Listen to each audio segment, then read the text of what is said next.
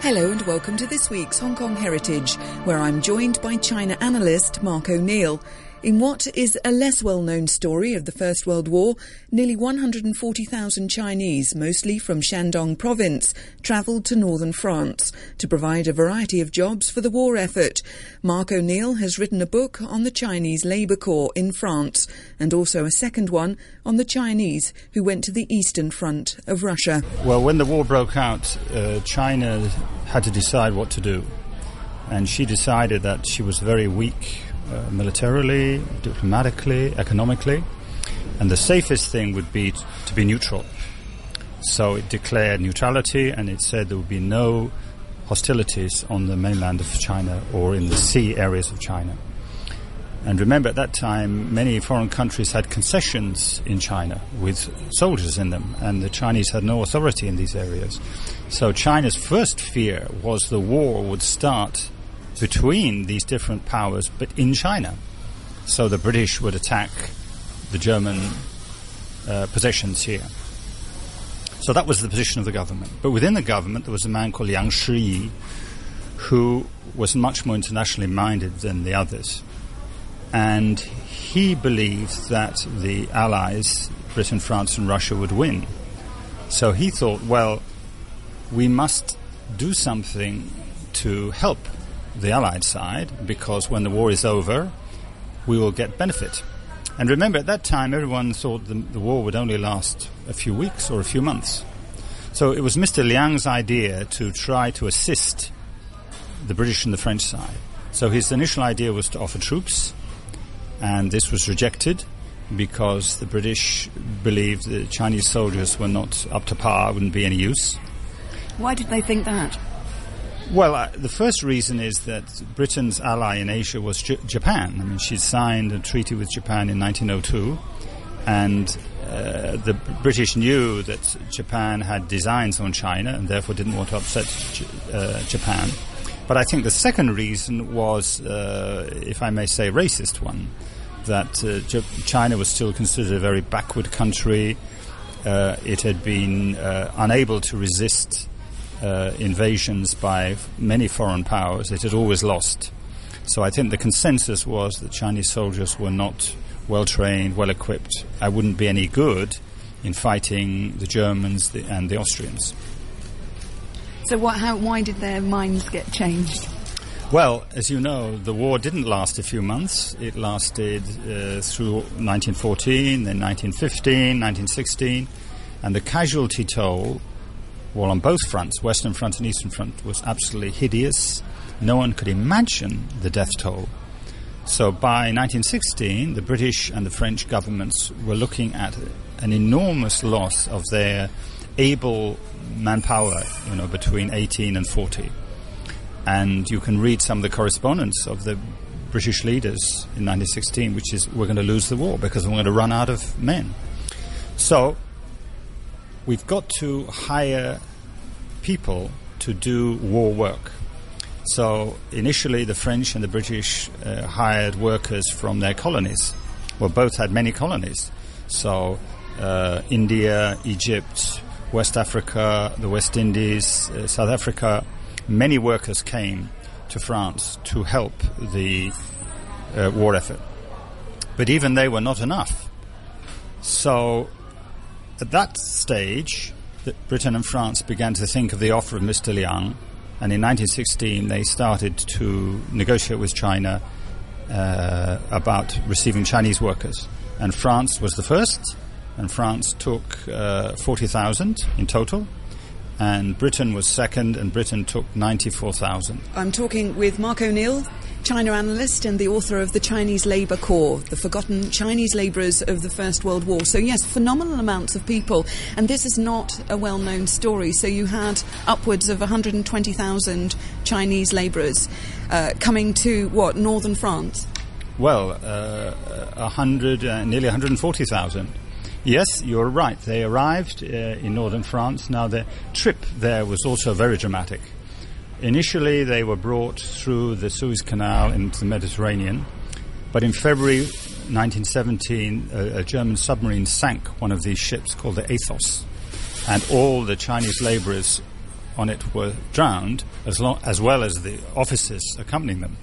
So after that, they took another route uh, via Japan, across the Pacific, through Canada, across the Atlantic, and then to France.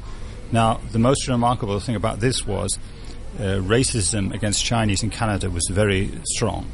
Canada did not want to admit these people. So they made a fiction that the, the Chinese never entered Canada. So they arrived in, in uh, Vancouver, they were kept in camps, they were then put on trains, and the trains were sealed. They were not allowed to leave the trains, even on stops on the way. They had to remain inside the carriage. They couldn't even get on the platform and have a cup of tea. And they arrived then in Halifax, Nova Scotia. They were then also put in camps and then put on the ships. So, in a legal sense, they didn't enter Canada. And the Canadian government went to enormous uh, efforts to censor this and for it not to be reported. No Canadian media could report this. But of course, there were some American journalists there who were not subject to the censorship, and they did report it in the uh, American media. The nearly 140,000 Chinese labourers who went to France and were hired by France and Britain.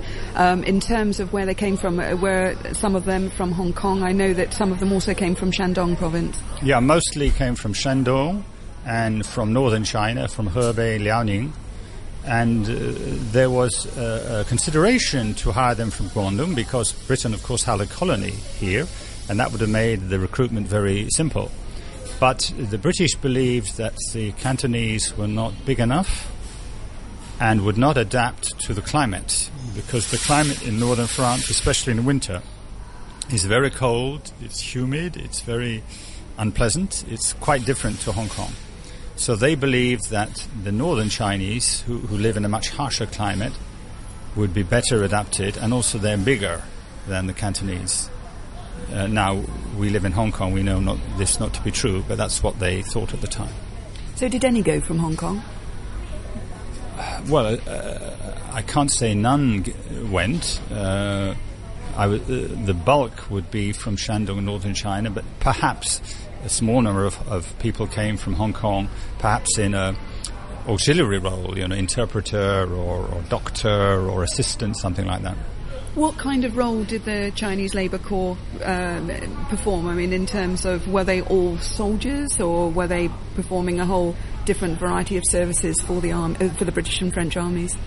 Well, among the French workers, about 22,000 were not near the front. They worked in factories.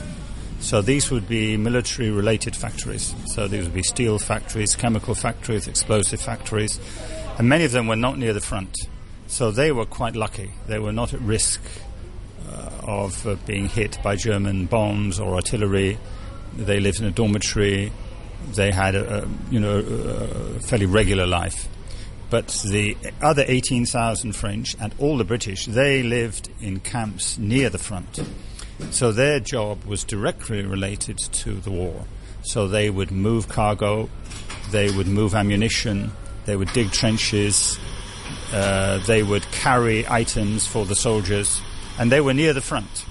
So they were very much at risk. So they were thousands, thousands of them were killed by uh, German shells, German bombings, uh, you know, uh, ordnance exploding, and so on. And uh, this was very traumatic for them because when they left China, their contract stated they would not be involved in war related work. I mean, they weren't on the front line, they weren't fighting the Germans, they weren't soldiers. But uh, they were near to the front. And during the war, of course, the technology improved, so the Germans were able to, to project their firepower further and further. So when you say that thousands died, I mean with the contract that they signed with the British or French, was that for a day pay or was there any compensation for the families back home? Well, the French gave them a wage in France, and the British divided the wage. Uh, some was paid in France, and some went to, to the families. So both British and the French honoured the contract in terms of duration, in terms of providing uh, accommodation, clothing, food, medical care, and repatriation at the end. Uh, so, I mean, I would say 90% the, the contract was honoured, but the only section wasn't honoured was this phrase, war-related work, in that uh, the Chinese did not expect that they would be placed in such danger. So, are there many Chinese war graves in France, or were some of these bodies repatriated? Yes, uh, if you go to uh, Normandy and Picardy, you, there are uh, uh, cemeteries, especially for Chinese workers, and there are also Chinese buried in uh, cemeteries for the British and the French workers. So, in recent years, uh, the French government and military and the Chinese ambassador visit the largest one, and they have a ceremony in Qingming Festival every year to, to remember them. And uh, so there would have been those that died through the conflict, but there was also other war-related as such, or, or just the conditions in the trenches and around, and the, and the terrible temperatures and conditions some of the time. Um, so would many have died of also of illness? Well, uh, uh, as you know, after the war ended, there was this terrible outbreak of Spanish influenza, which swept through Europe. So many Chinese, like many other races, were killed of this. Yes, as you mentioned, some of them would have died of illnesses they picked up. There were also strikes and protests on various occasions, and the the armies had difficulty handling this. And here, the lack of interpreters was really critical because if you have 100 or 200 Chinese protesting, you have maybe half a dozen British squaddies uh, armed looking at them. Well, the squaddies don't understand what they're protesting about. The Chinese don't understand what the squaddies are saying to them.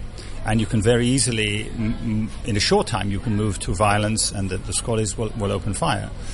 Um, there were also 10 uh, Chinese workers who were executed for murder nine of them for murdering other Chinese, mainly over gambling debts, and one of them killed a British officer. In terms of the men coming from Shandong province and other areas of northern China, what was the documentation in terms of who these people were? I mean, when they were taking passage on ships or uh, travelling across Canada or in, indeed going on the ships across the Atlantic, were they all? Uh, I mean, when you, can you actually track any of these men on an individual basis? Um, well, um, they were recruited in big centres in Shandong, and I think the, the success rate was about 40%. I mean, for every 100 people applied, only 40 made it. And they were given a bracelet, an aluminium bracelet with a number. And that became their identity for the next uh, four years, four or five years. Now, of course, the recruiters didn't understand Chinese, so they just gave them a Romanized name. They didn't give them a Chinese name.